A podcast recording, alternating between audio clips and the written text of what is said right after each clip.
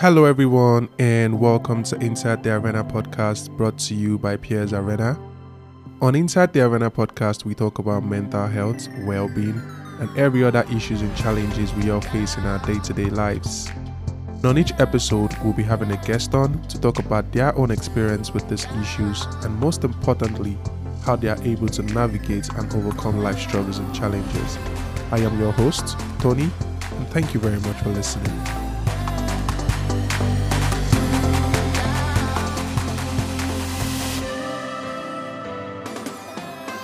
Hello, everyone, and welcome to another episode of the Inside the Urbana podcast.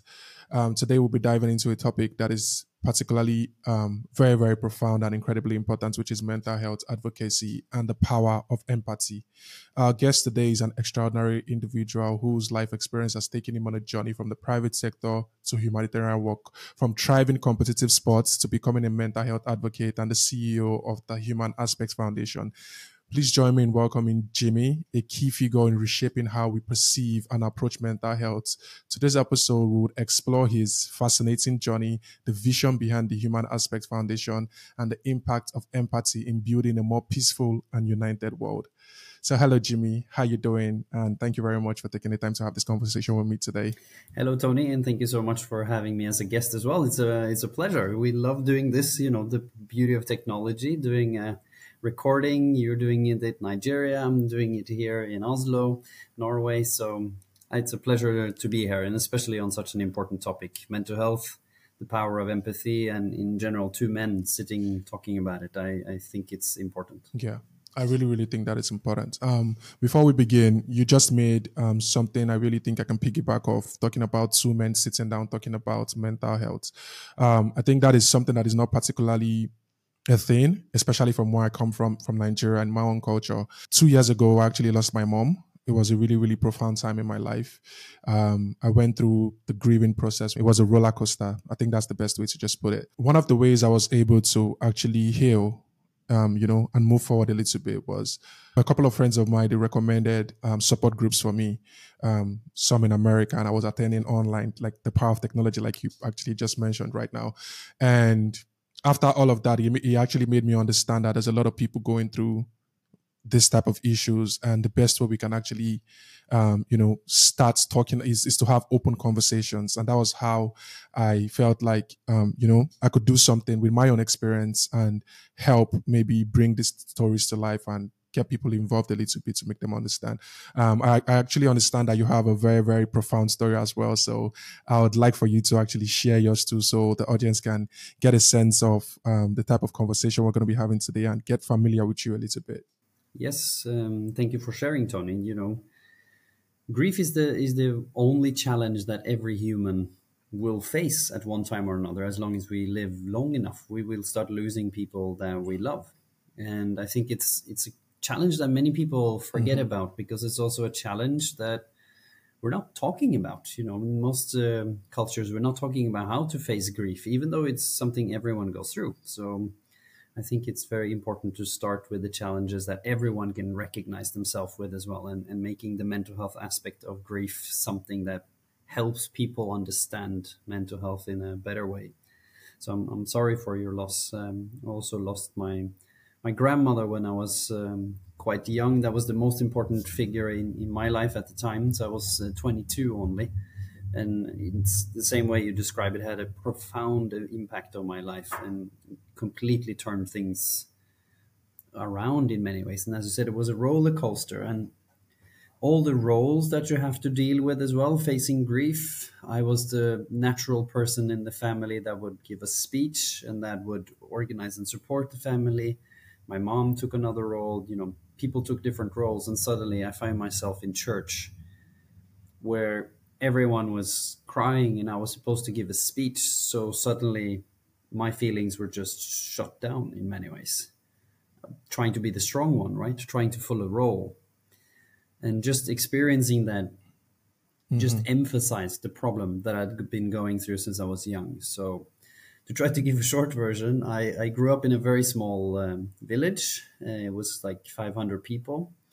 And my family had fl- fled from a much bigger city in the middle of Norway. and they had fled from abuse and violence uh, from, from my grandfather. So even before I was born, there was a lot of trauma for my aunt, for my mother, and for my grandmother. And they moved. Uh, my grandmother found a new man, started a new family in this small place. And when I came into the world, I was a so-called accident as well. So my biological father didn't want anything to do with me. So I came kind of troubled into life. And my family was different than a lot of the people that was living there. So, so was I when I grew up. I think I had to deal with too many adult things in the, you know, young age. So I felt different. I started to get bullied after a while. I have A D H D, which also made me, you know, the typical problem child in school, struggled to sit still, struggled to control my emotions. And and I was a very active young man that found the classroom tricky, even though I was, uh, I was very smart in the sense I was good in school, but just when I wanted to and when I could sit still. And when I got into what we would call upper secondary here, so when you're thirteen, you start the next stage. And then you start uh, going to school with people that are from other villages. So I, I had so big expectations that it would get better. I was like, now maybe I'll find some new friends. Maybe the bullying will kind of go down a bit and I'll feel like I belong a little bit more. And I had just been kind of the weekend dad solution with my biological father. So even at this point, I had a stepfather who was a fantastic man. I still went a couple of times a month to my, my biological father, and he was an alcoholic and struggled heavily. So I experienced as well quite a lot of distress uh, while I was there. So everything happened at the same time. And then when I started that school, I realized that it wasn't going to get better, potentially got worse. And that's where I ended up in a suicidal uh, kind of part of life where I just I gave up on, on life and I couldn't see myself continuing. So I planned my own suicide when I was thirteen. I'm very lucky to have survived that week between my plan was put and when I was supposed to do it. And that was again my grandmother that uh, said something in that time because my mom had also gotten sick. You know, the typical, a lot of things you can't control. My mom got sick. My father was an alcoholic, bullying at school. Most of us have different things that we don't really control, especially when we're young, that impact us. And, and eventually kind of the glass is full. And then it's easy to go into the mode of feeling like, what's the point of all of this? You know, I don't really see a future. But my, my grandmother was the first one who asked me, how are you feeling in all of this with your mom going on? And then my mom was sick. And that combined with my best friend who kind of just stuck around with me and kind of that week um, did activities with me with, without really understanding what was going on. He just understood something was, was not right. And once I got through that week, that's where sports kind of helped me to to fuel my to fuel my world. So I guess the, there's a lot more to that story, but we can take it step by step, I guess. So um, the first time I met mental health in a very severe way, without knowing that it was that, I didn't tell anyone. And I was thirty years old when I first told people that I had been suicidal at the age of thirteen.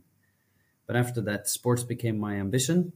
I wanted to get into athletes college because that means I would have gotten a, a chance to move away to another big city and move away from my family and all the troubles and, and the bullying. So that was kind of the next step in the story. You said something about being thirteen, not telling anyone what you were going through and some of the things that helped you overcome that particular phase in your life. Um, looking back at it right now, if there's someone listening to this, right, and they do have that a thirteen-year-old around them, given the fact that n- people were around you and no one actually noticed that something like that was going on and you didn't say anything, what would you advise parents, guardians, siblings, loved ones to look out for when they have young people around them? Yeah, no, I think the most important thing to know about suicidal kind of periods and the suicidal mindset is that at the same time as I probably wanted to be seen more than any other time in my life, I was also further away from opening up than I've ever been. And that's kind of a conundrum that it's like that. So the challenge of it all is that at the same time as you really want support, you don't want to open up. So it's it's very difficult to see. You're actually actively working to hide it in, in many ways. So I would say the most important things for parents and for people to look out for, especially in teenagers, is when their behavior changes over time. You know, teenagers, the, their behavior changed anyways, and it did for me as well. But if it changes over time, if you have a very outgoing teenager and suddenly they get withdrawn, or the opposite, if you have a withdrawn teenager who suddenly sparks out, and this lasts for weeks and months, this is normally a, a sign that something is wrong. So if you haven't properly talked to them, then I would, I would recommend to try to go into a situation, for example, taking a drive, taking a walk, because it doesn't work to just say to the teenager, no, you know, how are you doing? Now, how are you really doing? I think we need to talk. You know, this kind of forced way of getting them to open up rarely works.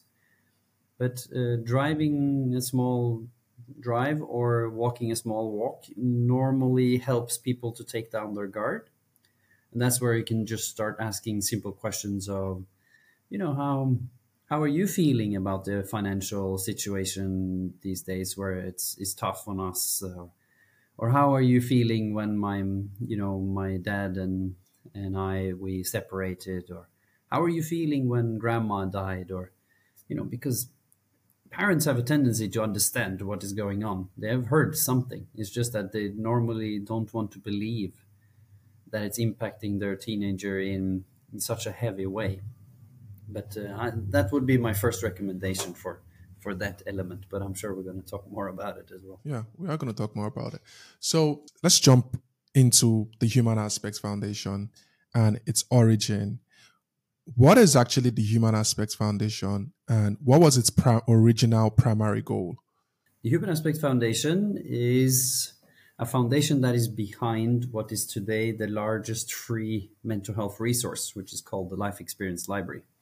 And you will find it, you know, in the human aspect dot com. It's, it's an open library where you find the lived experience journeys of more than eight hundred people from more than one hundred uh, countries. And I've done all the interviews together with my teams. We have traveled around the world and also gotten people to visit different places. And you will find then specific therapeutic interviews, video interviews. You will find podcasts. You will find uh, small infographics and articles and, and mini documentaries that we also made fourteen of. So it's basically a tool where you can find self-help. But it's also a tool where you can support your teenager or utilize it at work. If you're a social worker or a mental health worker or a community health worker, you can also utilize it there. So it's, it's basically a massive tool. Um, the origin story kind of is the next part of my life story. Yeah. So I got into athletes college. I, I didn't think about mental health challenges in the same way for, for a while. I focused on, you know, mental training and sports and competitiveness. And I moved to a big city alone. So even though it was difficult, it was also more exciting now mm-hmm. in a different way. But when I was finished uh, those three years, I was nineteen. I had to go into the um, armed forces or the military, which is mandatory at the time. So I ended up in uh, the special forces, and I ended up becoming a rescue diver in the Coast Guard, which is on the close to the North Pole in the very cold uh, sea mm-hmm. up north. And I was there for a year thinking about what will I do now? You know, should I go back to my athlete career or or should I now go to study, you know, which I've been told my whole life. So I was sitting um, in the special forces as a rescue diver, and I was thinking about how to continue my life. So I realized that I had to start studying at the university, and I started studying shipping. It was very popular at the time. It was something where you think you could get a job, and it was something that interested me. I had always lived close to the sea and close to waters. and shipping in Norway is a very big uh, industry. So I started studying there, and after just one year in school, I was actually headhunted by the biggest shipping company in the world. So I was extremely fortunate, coming from a very poor background and I had no connections or anything in shipping. And suddenly they asked our school if we had some talented people, and I was fortunate to be one of them. So in the age of twenty-one, I was full-time hired to, to work for this company, and my life was turned completely upside down. Suddenly I was someone who could contribute financially to my family, and I could take that, uh, you know, responsibility as a man as well, which was, was also something that I was very grateful for.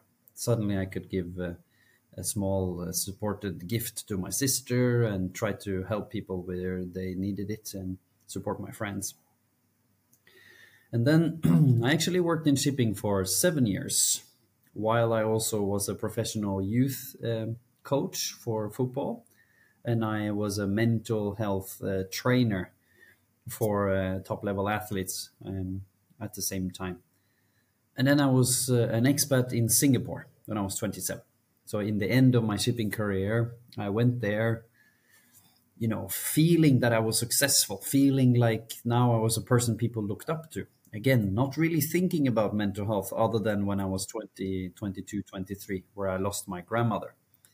But, you know, as I said, similar to you, I took the grief like a man and I kind of suppressed it. Yeah. I didn't really acknowledge it properly. And in Norway as well, I don't know if you know this, but in Norway, we have a very strange custom when it comes to grief. It's not like you get a proper week to grieve with your family, off work, or it's it's not routines like that. It could be that uh, you get three hours off, you know, you go into the office in the morning, you go to church, and then you come back and you go back to the office. Wow. It's complete madness. We, wow. we look at uh, grief very poorly here. And then sitting in Singapore, in Singapore, I had been there six months when I played a football match, because I still played football, you know, for fun at a, at an okay level. And I shattered a disc in my spine and ended up in the hospital, uh, losing a lot of the nerves to my right leg, and was in excruciating pain. And I'm in the other side of the world. Singapore is in Southeast Asia. So it's, you know, fifteen hours away from my family in Norway. So I was alone. I was scared in many ways. I didn't know if this was for life. Would I be semi, you know, disabled? Would I, how would this impact my career? Would I have to move back home? And I was told that I had to go through surgery, and that I would never be able to do top-level sports again, and that it would probably impact me, but I was young, so they thought, okay, you can probably battle through this. And that's, I think, the first time in my life where I sat down and asked myself big questions like, why am I here? Am I doing this for society? Am I doing this job because I want to support my family? Am I doing it because my friends think it's cool? Or why am I here? And that's where I realized that I've always wanted to work more with people than to be in business and working in shipping. And, you know, it was interesting, but not really the close to my heart. So I decided to, to quit shipping. I had to do eighteen months of recovery. So I finished my bachelor's in, in business and management um, while I was sick. And that's where I decided to change my career to Doctors Without Borders. So I went into Doctors Without Borders. My first mission was Afghanistan.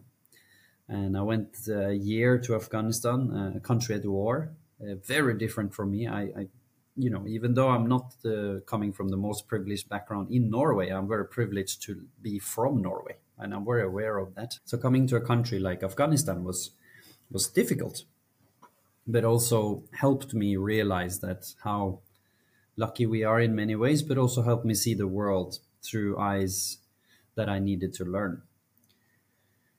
And we had a big bombing of our hospital in Afghanistan, where I lost a lot of colleagues, similar to what we see now in Gaza, where the Allied forces and the Americans bombed our hospital. And it was a huge situation. You know, we went out and called the Americans uh, that they had gone through a war crime. It was a horrible situation to be in. And I was one of the leaders uh, in the organization at the time in Afghanistan. So I was very close to the situation. And I thought that I was the only one not really talking about things, because I had grown up in a very masculine context, you know, small mm-hmm. village, uh, my uncle, my grandfather, everybody was like macho men, you know, both my uncles were boxers and they were practical people. My stepfather is one ninety-four, you know, so I grew up in the context of big boys don't cry. You probably mm-hmm. feel the yeah. same and, and recognize this, I guess. Yes, yes. So at this point, I thought that people talked about emotions, and especially maybe women, but that I didn't. But when this happened in Afghanistan, and we were hundreds of people from fifty different nationalities, none of them spoke about it. Wow. And it surprised me. I was thinking, like, why? Why are we not talking about difficult things? As you said, this was grief, this was shock, this was war trauma. We got psychologists uh, that tried to help us, but, but no one really talked about it. And that's where the original idea for the human aspect started cooking in my head. I was thinking, hmm, we need to do something about this. It seems like there is nothing between life and a psychologist. And I wanted something to fill that gap. And that's where I started thinking about, huh, what if we had a low threshold tool that was for free, where I could learn from normal people and how they have faced challenges? Because that's the way I'm brought up in the village, you know. If you don't know mathematics, you have someone who can teach you. If you don't know how to ride a bike, someone will teach you. Mm-hmm. So I wanted to create the same for life.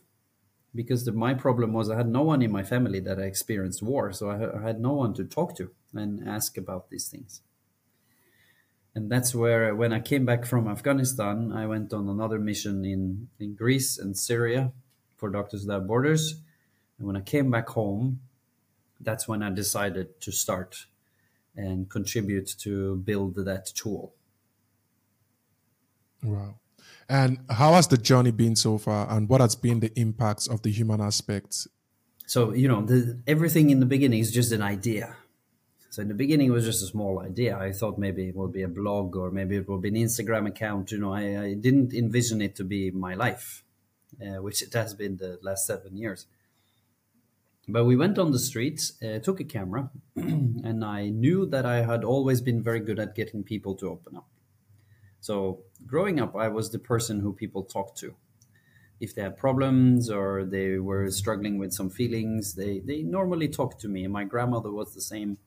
My mom was the same as well. So I guess I have it from, from them in my family.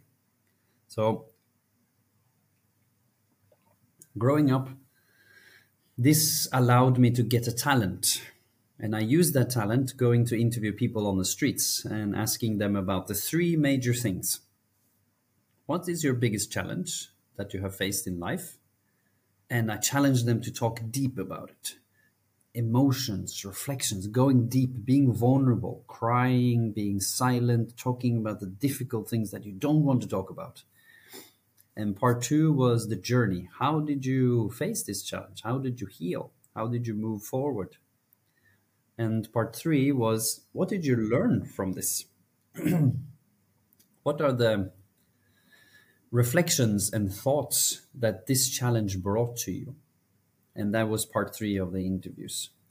So in the beginning, um, we weren't really sure how it would go. But after a while, we realized that this is not just therapeutical, which it is, but it's also something that engages people. It's something that people wanted. So when we pushed it out six months later, we got very good uh, reach. We, people saw it in the Philippines, in Nigeria, in the U S, all over the world suddenly. People started uh, watching this through social media, of course. And then we had the full videos uh, that was in the library, and we made small clips that we shared on social media that became very popular very quickly. So the the journey started slowly, uh, but then I managed to get some more people to join the team. I convinced companies to support us as well for free, because we didn't have any investors or anything like that, because we are a foundation. So it's nothing you can invest in. Either you donate support or or there's nothing.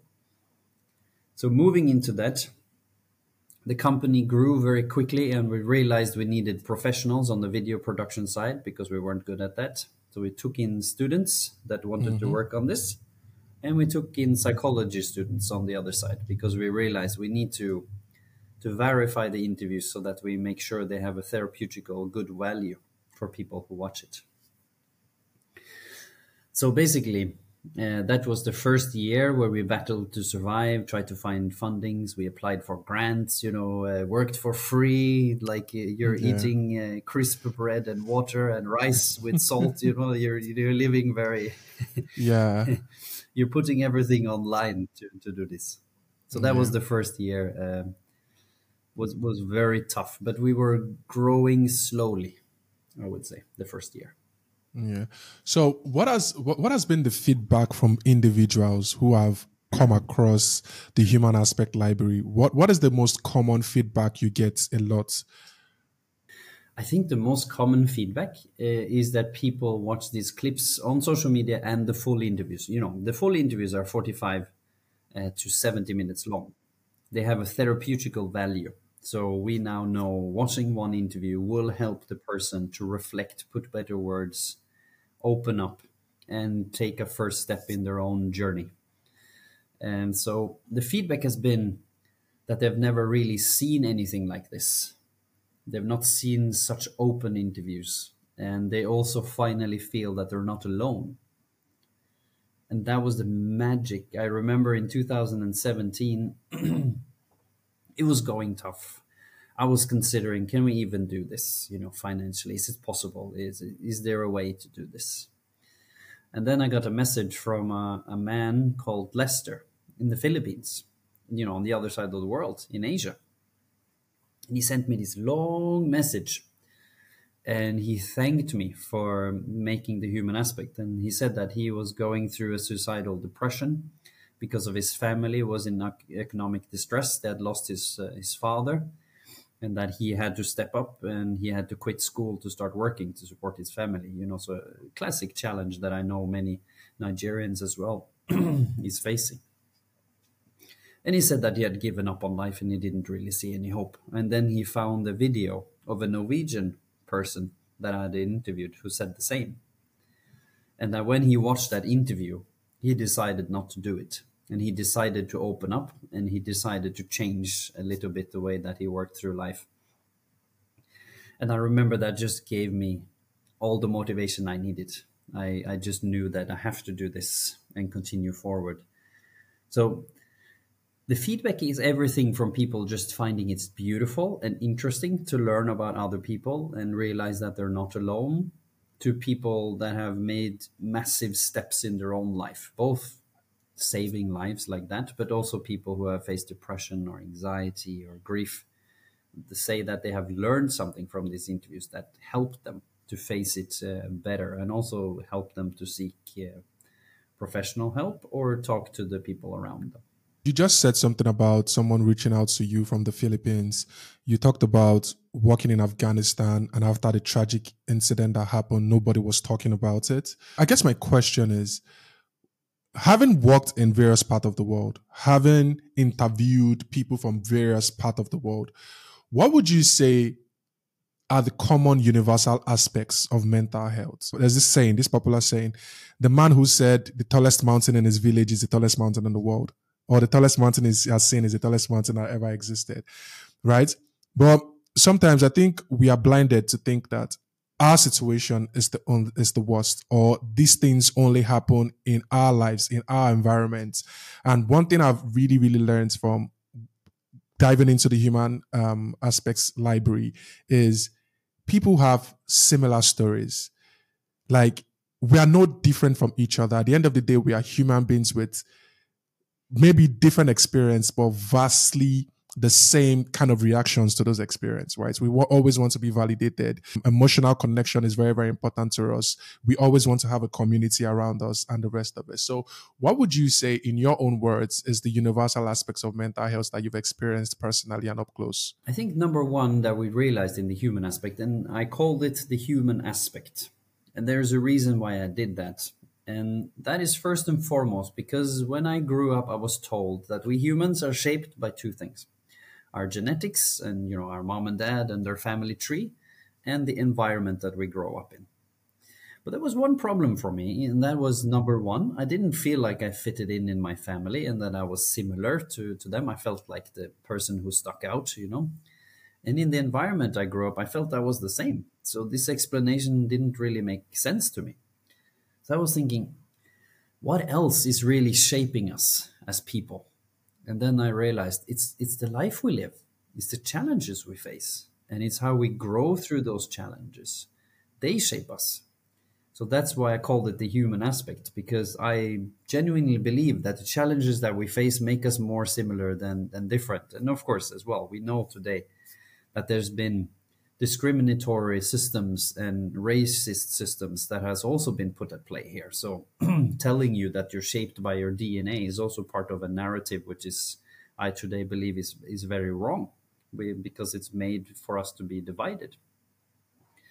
But then looking at this, that's why we decided to take away as much as we could from the context and focus on the emotional experience. Because as you say, going through something, for example, grief, depression, burnout, uh, these things, or abuse for that matter, is, is the same for, for all humans. What is different is the context. Of course, in Norway, if you go through abuse, we would say, you know, go to your doctor and apply for a psychologist. Because in Norway, we have the most psychologists in the world per one hundred thousand people. But in Nigeria, I know that, you know, saying that as, as a lesson or a, a suggestion is unrealistic because it's it's not that easy to get, and maybe you can't afford it as well. And in Norway, as you know, we have a public health system, so it's it's for free slash cheaper than it would be, I, I know. But what is exactly the same is how we face grief, the different stages of grief. They are the same. The way that, um, as I said, the Norwegian interview that helped Lester in the Philippines helped him because Chris, the Norwegian who talked about being suicidal, put the same words. He helped Lester to realize, like, yes, this is what I'm feeling. That's exactly what I'm feeling. And suddenly they connected, even though they've never met. Lester comes from a poor family in the Philippines, and, and Christian in, in Norway comes from also a, a normal working class family from, from Norway. So mental health, if you take away the context on the top, as you say, is universal. And I also genuinely believe that a big part of the human aspect, especially now the social media videos, the clips, us talking in this podcast, is just as much about helping people to realize that they're not alone. You know, there's two hundred eighty million people going through depression right now. There's two hundred seventy million going through anxiety right now. So you're clearly not alone, but it feels like it. And that's what we need to start talking about, because we are so closed in our society that you don't even know that your neighbor is going through the same, because it would never tell you. So I think um, one of the important aspects of this is, is facing the stigma and talking about it, but talking about it in a way that is constructive. Because um, I would argue that Norway now has gotten to a space where is less stigma on, on many labels.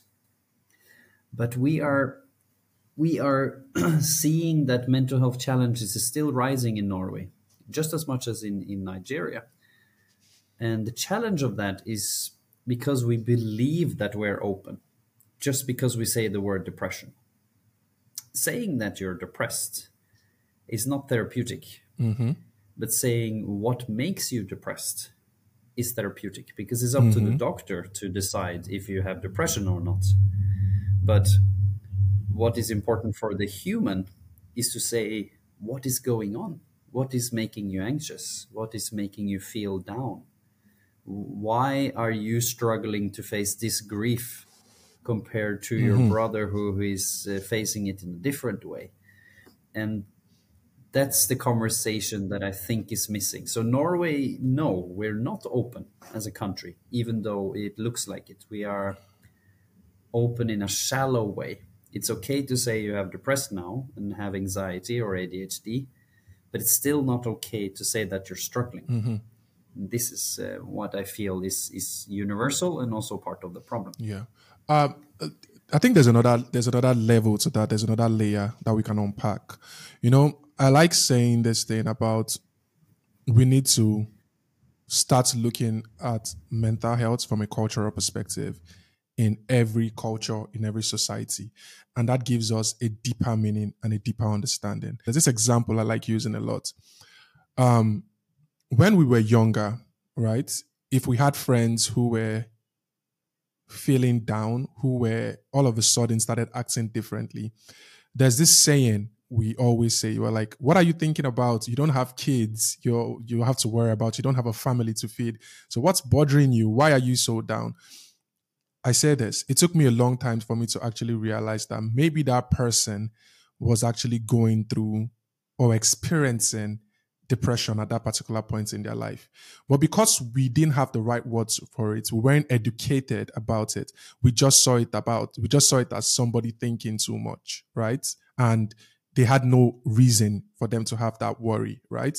Um, the same thing, we we all know we have that friend in our group where, who's like, they're always anxious. They're always scared. They don't want to do certain things. And we didn't really understand that maybe that was, that was like some symptoms of anxiety that they were actually um, showing at that, at that particular point. So understanding what mental health is from a cultural perspective, I think is very, very important for us to recognize it, so that, because we we often talk about mental health, and when that label comes up, everybody kind of shies away from it. You know, they see the taboo, they see the stigma and the rest of it. But if we can begin to describe some of the effects of mental health as something that happens in our everyday lives, maybe people can start understanding that it's not it's not this huge, it's not cancer, it's not something that is, you know, just That is, it's something that happens every day. It's something that you might have experienced. And that's where the role of empathy comes in.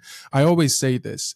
You said something about growing up in your family where there were macho men and all of that. I say this. It took me a very long time for me to realize that my mother was an individual, was a person.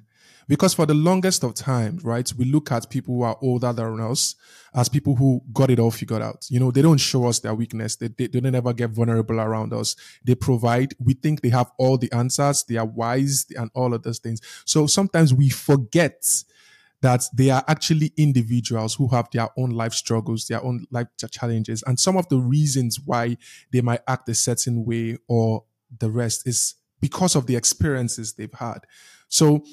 The so whenever we actually feel like whatever we're going through is too much for us, or we are the only one going through it, knock, knock, your sister in the next room might actually be going through the same thing. But we don't live in a culture and in a society where we can easily talk about this thing. So I just figured out that the best way for me to, having maybe understanding this a little bit, that everybody's going through something, and I just think the best way to, uh, the best thing I can do is now embrace empathy in everything I do, in the way I communicate to people. I work with a team. If somebody is not coming through with what they're supposed to do, you know, if all of a sudden your loved one snaps at you and the rest of it, it's just the role of empathy. So what do you actually personally think is the role of empathy in, in, in talking about mental health and in all of this? I think in general, as you said, empathy is probably something that has slowly disappeared from the world. You know, if you look at uh, the psychologist from the fifties, Maslow, who made the pyramids of needs, of what we humans need, then on the top, they made a new level, which is called self-realization. So the modern world is more about the individual It's about us succeeding. Our parents, they worked very hard for us to be able to go to school. We have been told our whole life, you know, that if you work hard, you can go to school, you can provide for your family. You are not going to have the same struggles as I do. You know, that's been the battle of our parents.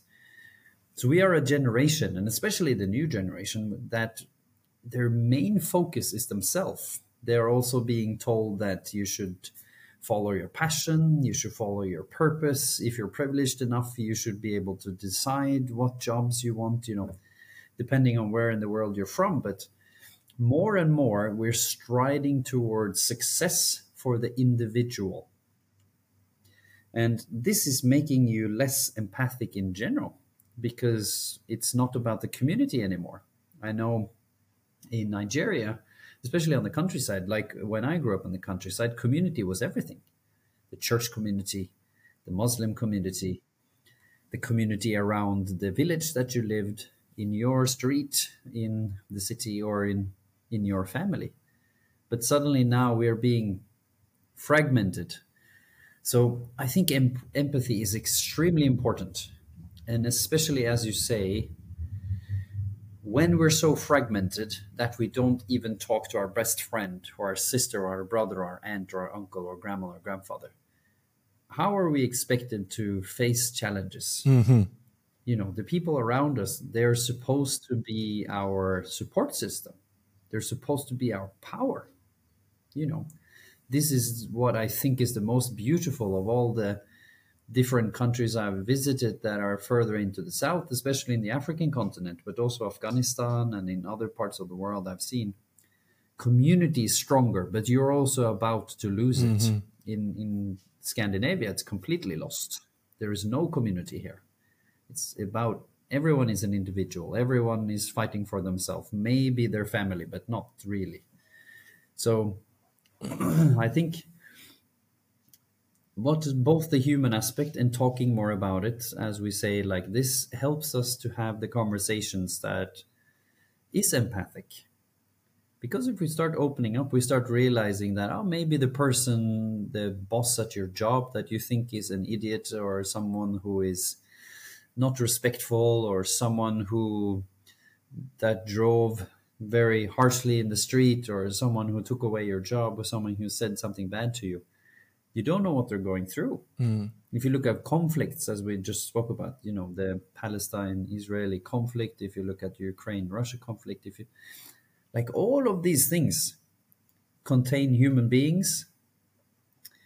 And I think if we start showing a little bit more empathy towards each other, mm. especially men, but also women, uh, then I think we can slowly understand each other more and be a little bit more open and not react as harshly every time something happens.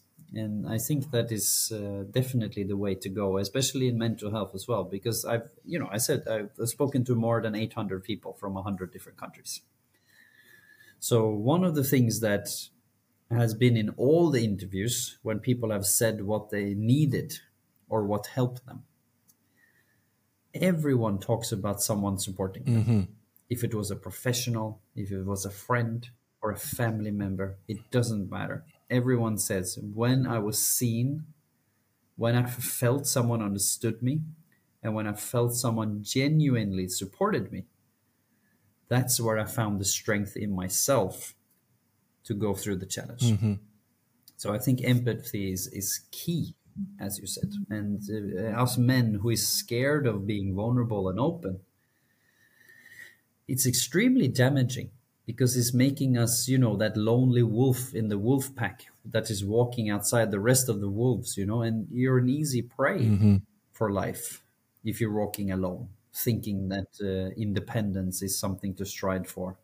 Independence is something that will get you killed in today's modern world. And I'm not talking about uh, the savannah where there's predators to take you down. I'm talking about life will kill mm-hmm. you. Either you will burn out, you will get depressed, or you will maybe end up doing drinking, drugs. So I think uh, community and empathy is, for me, two biggest values. And there I think we in the north of Europe and Europe have tons to learn mm. from Nigeria, from Zimbabwe, from South Africa, from Afghanistan, countries where community is still strong. So I would uh, I would love to hear more from you as well, your take on, on community and how it's changing in Nigeria also. Yeah, it's it's cha- it's changing. And if I must say, it's not, from my perspective, it's not changing in a positive way. We are heading towards the negative side, because it's almost like we're trying to emulate the lifestyle of the Western people, right? And why I say this is because there are certain negative trends that are being propagated on the internet, right? Just like the panel we met on, right? We have a common friend, Dari. We're talking about the impact of social media on suicide prevention and people's mental health. You know, I remember I said something. I said, what scares me the most, right? We can recognize bullying, right? Sometimes society is not fair to those type of things, right? We stand against it. We fight, we fight against it. We can see it. We can recognize it.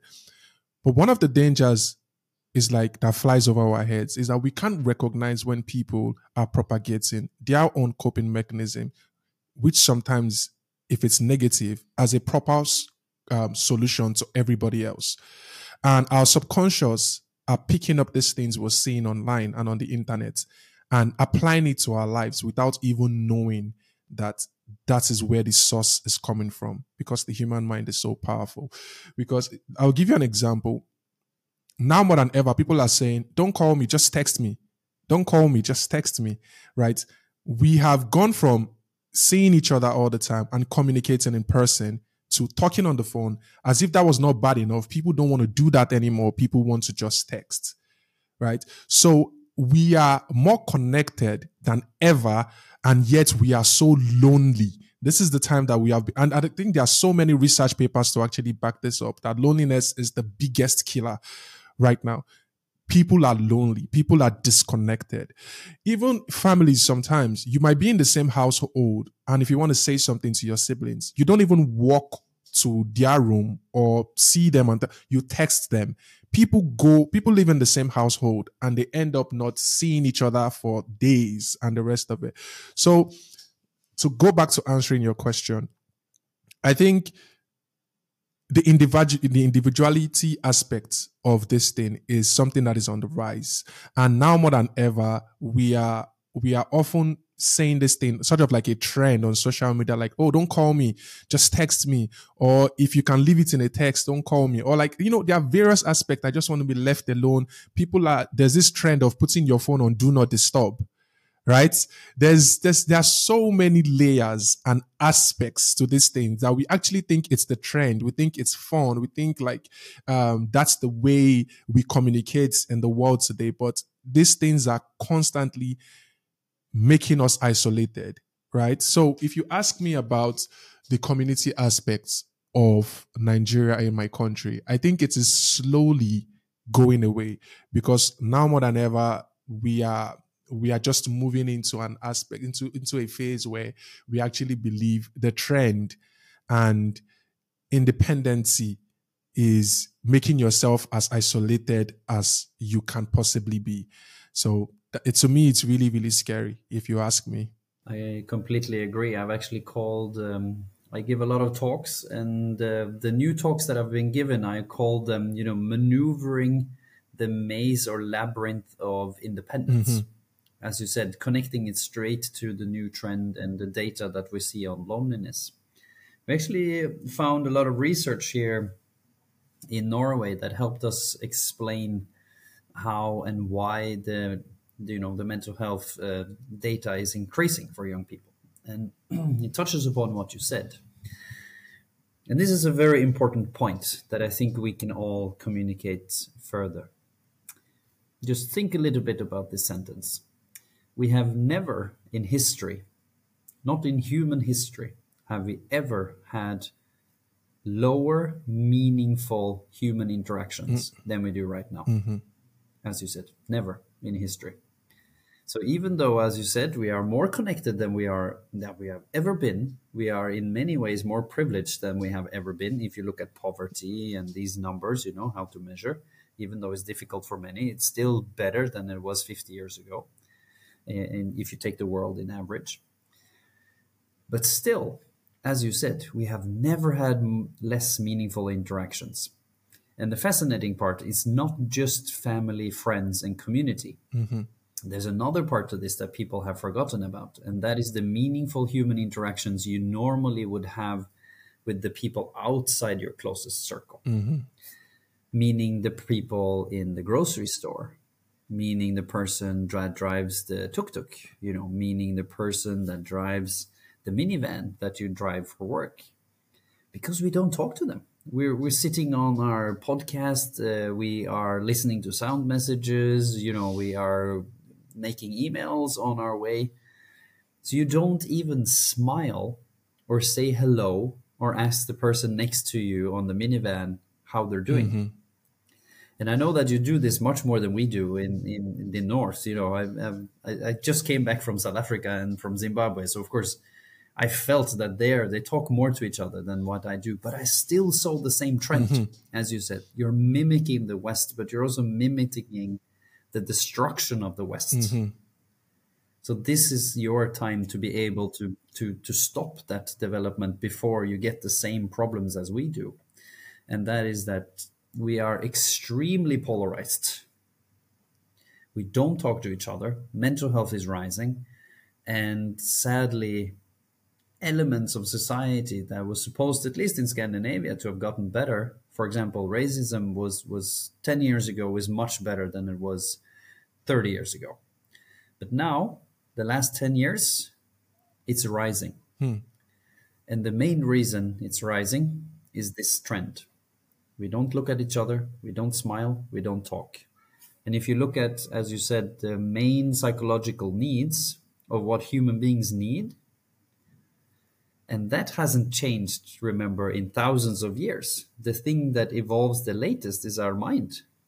Even though we think that today's kids, you know, you and I, we are a different generation. We would look at fifteen-year-olds today and we would be like, whoa, they're, they're so much smarter than we are. They're so much mature. They're so much quicker.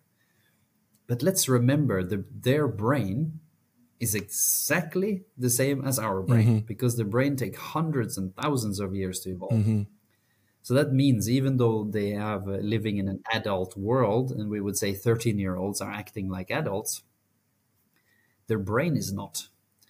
So that means that if you put them into a world that is supposed to be more adult, but you forget that they are just as immature as we were when we were thirteen, this is where you get the crash. Mm. Because they have no social interaction. Their needs of being seen are maybe at thirty percent of what you and I had when we grew up. And this is the recipe for an entire generation that is going to be emotionally damaged, mm. because they have not been met at the needs of what they needed. And that can potentially explain why we also see that a lot of uh, young people are, are struggling with their mental health. So I think one of the things is restoring the community, because I think one of the most beautiful things of a church community or a community in the mosque is you have intergenerational communication and interactions. Mm-hmm. You have young people teaching grandfathers and grandmothers new words. Mm-hmm. So we are helping them to grow. But you also have grandmothers and grandfathers teaching younger people to relax, yeah. you know. Challenges will come and challenges will go. Yeah. And then you have the people in the middle, which is us, who have perspective, who will say, you know, try to be a little bit less on social media, try to be a little bit more active. And then you have the young people teaching us to be more efficient and better at using digital media. Mm-hmm. But if you if you ruin community, this very important layer of teaching each other things, both up from young to old and down from old to young, disappears. And then we will have generations who basically will not be ready to face the challenges that they're going to get. And I think sadly, they're going to get bigger challenges we've ever seen, because social media, digital media is a massive social experiment that we don't know the consequences of yet. So uh, I, I completely agree with you. that uh, this is the conversation we need to have. And, and I don't have the full answer. I just know that we need to start creating communities and lifting the power of community. And I definitely know that uh, Scandinavia, Europe, and the so-called West need to learn from the communities uh, in the African context. And we really need to learn to see each other with more empathy, as you said, because luckily the world is becoming international. So in Oslo, we have people from all over the world. We have a lot of Nigerians living in Oslo. And that is very beautiful, because then I think we can, we can also learn uh, from each other. Yes. Let's look at it from the evolutionary psychology aspect, right? There was this loneliness ex expert that I listened to on Rogan's podcast, like I think two years ago or so. He said the reason why when people are lonely, they feel depressed, they start having suicide ideation or they panic or the rest of it is from an evolutionary point of view. When you were alone, evolutionarily in the early stage, it meant you were going to die. Because if you were away from your pack, you were exposed to the wild animals, you were exposed to starvation, you were exposed to all sorts of things. So loneliness is um, the reason why we feel loneliness and we feel it as a form of like a negative emotion is because we needed to stay alive. Because if you were okay by just being alone, that means you were going to die. But if you felt the need to reconnect with your pack, and you were feeling lonely and it was a negative energy, it made you, it forced you to go look for your pack, your community, in order to stay alive. So it's, it was a simple, it is a simple mechanism for us to be, to just be alive or to exist, is the fact that we cannot afford to be alone. And it made so much sense, because looking at it from that evolutionary point and the effects that it has on us today, we might not, just like you say, we may not get eaten by the wild animals or starve as it be, but life would get you. The challenges of life would actually get you. And it's still the same thing, right? That, that we are experiencing today. So more of, like you said, I also don't have the answer to these things, but I think we are, you stumble on your way upwards, right? We are actually creating or giving an opportunity for the solutions to these things to come to life, because Um, the more we keep having open conversations like this, talking about the, these things, is it gives an opportunity for people to listen and have those type of conversations in their own personal lives and look at their lives and say, oh, okay, how can I actually improve? Because um, here I'm listening, I'm hearing the dangers of this trend that is going on. And if I can make that adjustment in my own personal life, maybe to have a ripple effect on my family, my friends, and The, the snowball effects can begin to take place. So um, there, there's this particular question I wanted to ask you that I found really, really fascinating. We talked about people having a difficult time having conversations with each other, right? On the, like understanding that we are all going through something. How does the human aspect, right, find these individuals that come on your platform to actually share these deep, meaningful stories? Like now we are so big, so people reach out to even want to share their stories. But of course, we do all the interviews physically. So we have to be in the country, or they have to be where we are to do the interview. So, so we try to do interview tours, uh, traveling around, and we partner up with local organizations, or we go to social media and ask people. But of course, one of the most important elements is we only interview people that have, you know, had some form of healthy reflection, that have gotten to a space where they can look at their own journey and feel that they have gotten to a point where things are easier and better. So that's a very important element, that we only interview people who have gotten to that space. Why is that particularly important? Of course, it's important because all the interviews in the Human Aspect Library is supposed to provide part three as well, the lessons, the reflections. Mm-hmm. And if you share your story when you're in the middle of it, you're still lacking perspective. Yeah.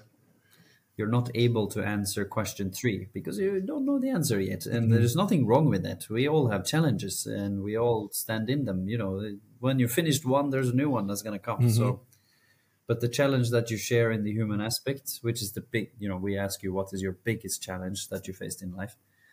then you need to be in a space where you can look back at it so that you provide into the library some form of reflectional insight that uh, others can can find to to utilize. And also, as you said, I think it's very beautiful to look back into where we are in humanity right now and, and say that we can do something.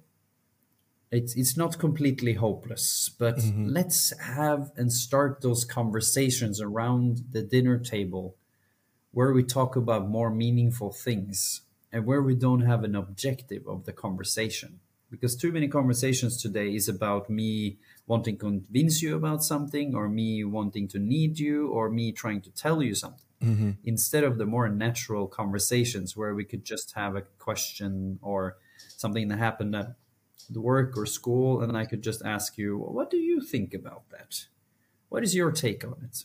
You know, the typical grandmother, grandfather conversations, you know, the people who have, uh, you know, they have normally more time than we do in our modern world. And also daring to ask questions like, what is the negative impact of social media in my life? And what is the positive impact of social media in my life? And then you can ask your, your other generations, like your parents, and you can say, how does social media impact you? How are you using it? And suddenly we'll be able to build pieces in our understanding and our empathy, as you said. And eventually we will get to the deeper topics of, you know, for example, I, one of the most meaningful questions I've asked is to dare to ask your parents, what was the biggest challenge you faced when you were twenty? Because as you said, we don't really know our parents, because even like my mom is young. So even though my mom got me as young, when I was fifteen, you know, when I started reflecting about things, my mom was still thirty-five. So I never knew my mom in her twenties as an adult. So daring to ask your parents or your grandparents questions, it will help them provide you understanding that they're an individual, as you said about your mother. So it was very interesting. I started asking questions to my parents and to my grandparents, like, how was it when you married that young? You know, I asked my stepdad, how was it to meet my mom uh, when when she had a child? And, you know, how was it to be a stepfather to the, to this crazy young little uh, active kid, you know? And suddenly you they dare to share with you their vulnerabilities, and, and empathy is created in the space of vulnerabilities. Even though they're talking about twenty, thirty years ago, you will still get a wider perspective of who who they are. And I remember I lost my grandfather, and he was a very respectful man, but he was a typical man's man as well. And in the kind of the gathering after his funeral, there was a lot of people there that was his business partners and friends and people that I'd never met, you know, because I didn't know them. And suddenly we got the conversation going where they started talking about stories about my grandfather. And it just blew my mind, because the way they spoke about my grandfather is a way that I've never seen him, because I was never his friend. I was his grandchild. Yeah. So obviously he reacted and behaved differently with me. So I just remember it was so beautiful to see other sides of him, but that's where I learned. I really wish I had asked him those questions myself yeah. before he passed on. So that just reminded me of, of the importance of daring to get to know each other in the same way I do in the Human Aspect interviews. You know, I sit for two hours and talk to people and ask them about their life the same way you do with me now. Yeah. And I learn a little bit about your life. It, those conversations are the meaningful ones. Yeah.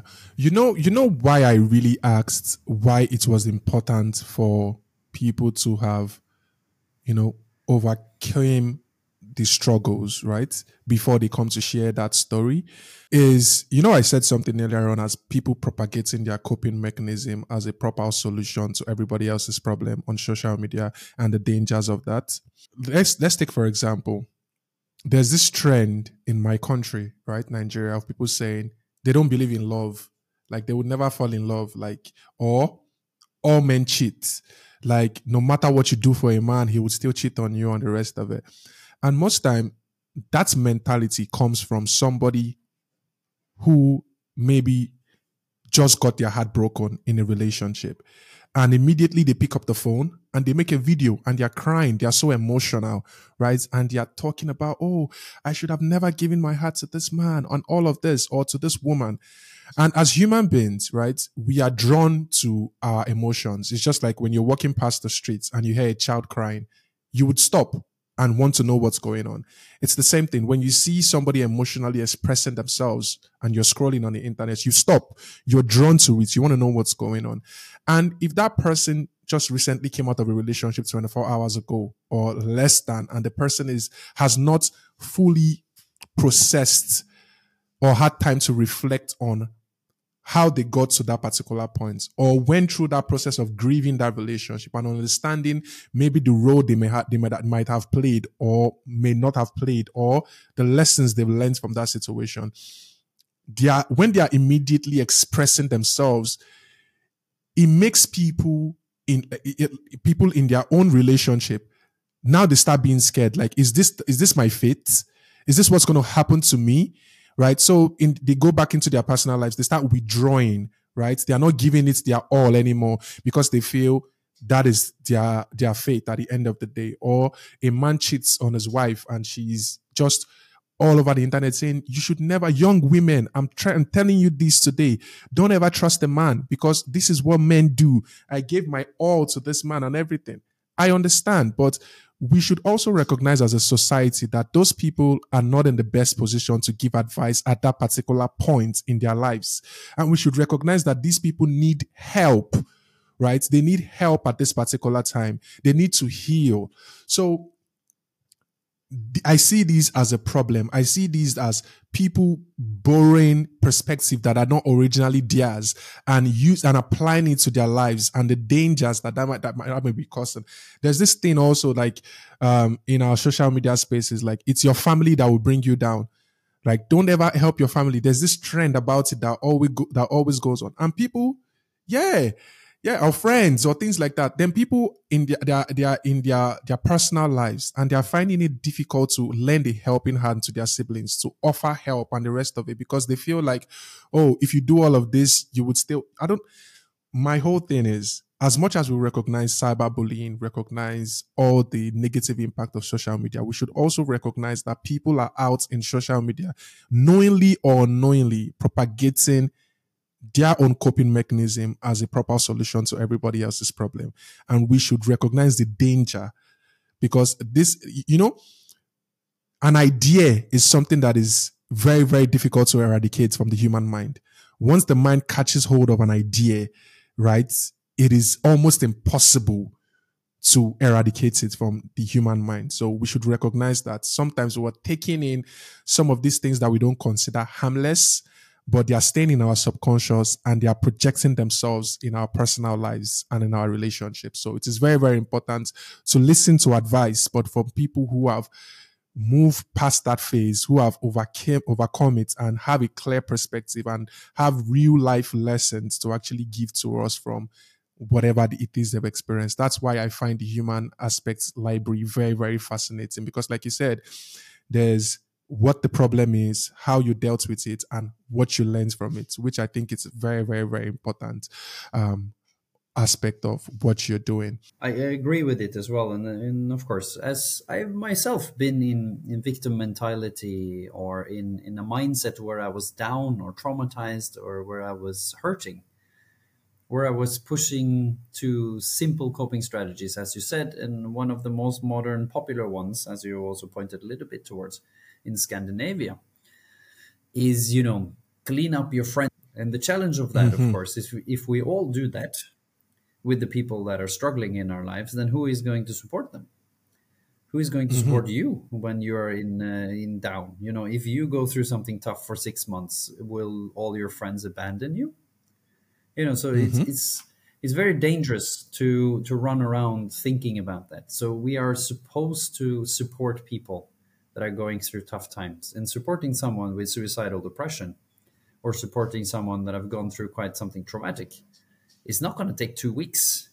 You know, you can't support your mm. friend for two weeks. You can support your friend for if they're going through eating disorder or something complex, it can take years. But just you never giving up on them is also what people in those interviews tell me was the most important thing for them. That one friend that never gave up, mm-hmm. that one friend that kept calling, that one friend that kept knocking at your door, even though you said, no, don't come here. You know, kept knocking on the door and said, hey, I'm here. Do you want me to help uh, do laundry in your apartment? Let's watch a football game. And they force their way through. A little bit that annoying friend that you don't want to come when you want to be alone in your problem. So I completely agree. And, and that's the thing that our previous generation were so good at, you know, the typical mother or, you know, father figure or grandmother that no matter if you say, don't come into my room, they still did it because they knew that you needed it. So I think it's very important to recognize that fact and again, have conversations about it. As you said, open conversations. What does that mean? Bad energy. What does it mean to be a bad friend? Uh, how many mm-hmm. times can a friend hurt you for it to not be healthy? And how many times can a family member be pro, you know, pushing negative energy towards you before you need to give boundaries? And, and what is just normal? And I think the last thing I kind of okay. want to say to try to round off as well, because we could talk about this for days, is a lot of people in today's modern society misunderstand emotions as something negative.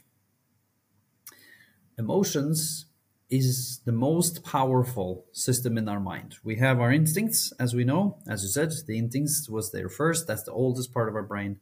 The second oldest part of our brain is our emotions. And then we have the logic, you know, in the, which is the latest development. But normally the logic is kind of making trouble more than it's helping at the moment, because emotions is information. As you said, the emotion loneliness is just giving you information that something is wrong in your social support system. Something has happened in your life, or you have done something, or the, your support system has done something that makes your needs not being met. If you're feeling depressed and down and low on energy, it's information that you need to do changes. The same, if you're feeling fear and anxious, it's information that something in your life is, is wrong. Either you need to change your support, you need to change your job, you need to, you know, so all these emotions, even anger. Anger is an incredibly powerful info information. If you are frustrated or angry, something is wrong in your life. But again, all at the same time as I'm saying that this is information, it also is supposed to be there. We're not supposed to create a life where negative emotions doesn't exist. We're supposed to have them there. If you're grieving, that's healthy. If you are depressed sometimes, it's healthy. If you're anxious, it's healthy. So finding a balance of understanding that you should listen to your emotions and try to take it as information to make changes in your life. You should also accept them as a beautiful part of life, because the biggest lesson about mental health that I've learned is also that when you try to suppress negative emotions, the positive emotions disappear, because our mind is not designed to only feel the good emotions. You know, it's designed either you feel or you don't.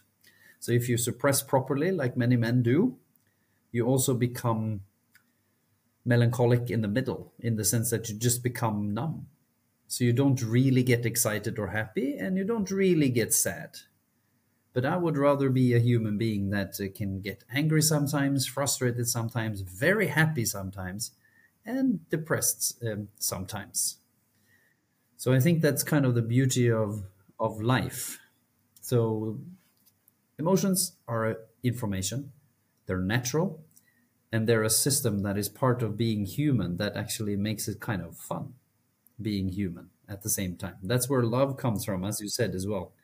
So the reason why many women and men are so upset and go on social media and like rant out and say, you know, I will never talk to a man again, is also because of the love that was there that you enjoyed so much that you now have lost, and this person hurt you. That doesn't mean that everyone else is going to hurt you. Because again, as you said, if we take away trust, empathy cannot rebuild and heal the wound. So I think that goes just as much for friendship, family, as it does for partners um, in life. So I think, um, again, the beauty of the human aspect is that life is supposed to teach us something. Yeah. You can go through any challenge in, in the in world. We humans are incredibly powerful in, in dealing with challenges, but we do such uh, so b- much better if we utilize community and the people around us, and if we talk about it openly. That's when actually challenges in life becomes our growth, and we can actually become a, a really cool grandmother or grandfather, you know, in the end of the day, because we've been through so many challenges and we're reflected around them. So I guess that's the goal in life, is to become a really cool grandmother yeah. or grandfather. Amen to that. Um, so as we wrap up, I just got some quick rapid questions I want to ask. Um, first things first is um, individuals who may be listening, right? And who feel a sense of this helplessness, that there's a lot going on, but what can they do? What would be your advice that you would give to individuals who want to get involved in mental health advocacy, both on a personal and organizational level? The first thing is, of course, you can go into the human aspect. You can search for the challenges that you go. You can search for loneliness, depression.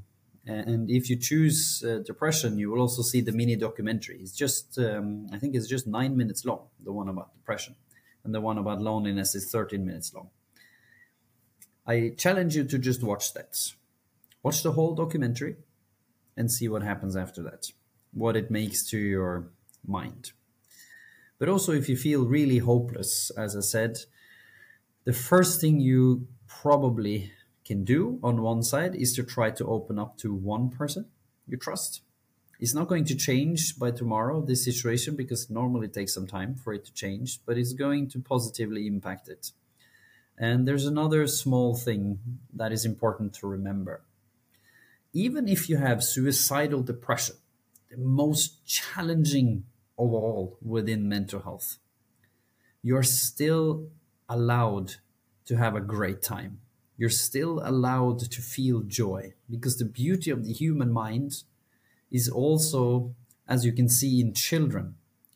I've seen a lot of children in war, and I've seen a lot of children in extreme poverty, where in an adult mind, there shouldn't be any reason why this child should be happy and laugh, because there's nothing around them that give them any reason to laugh if you look at it from an adult's eyes.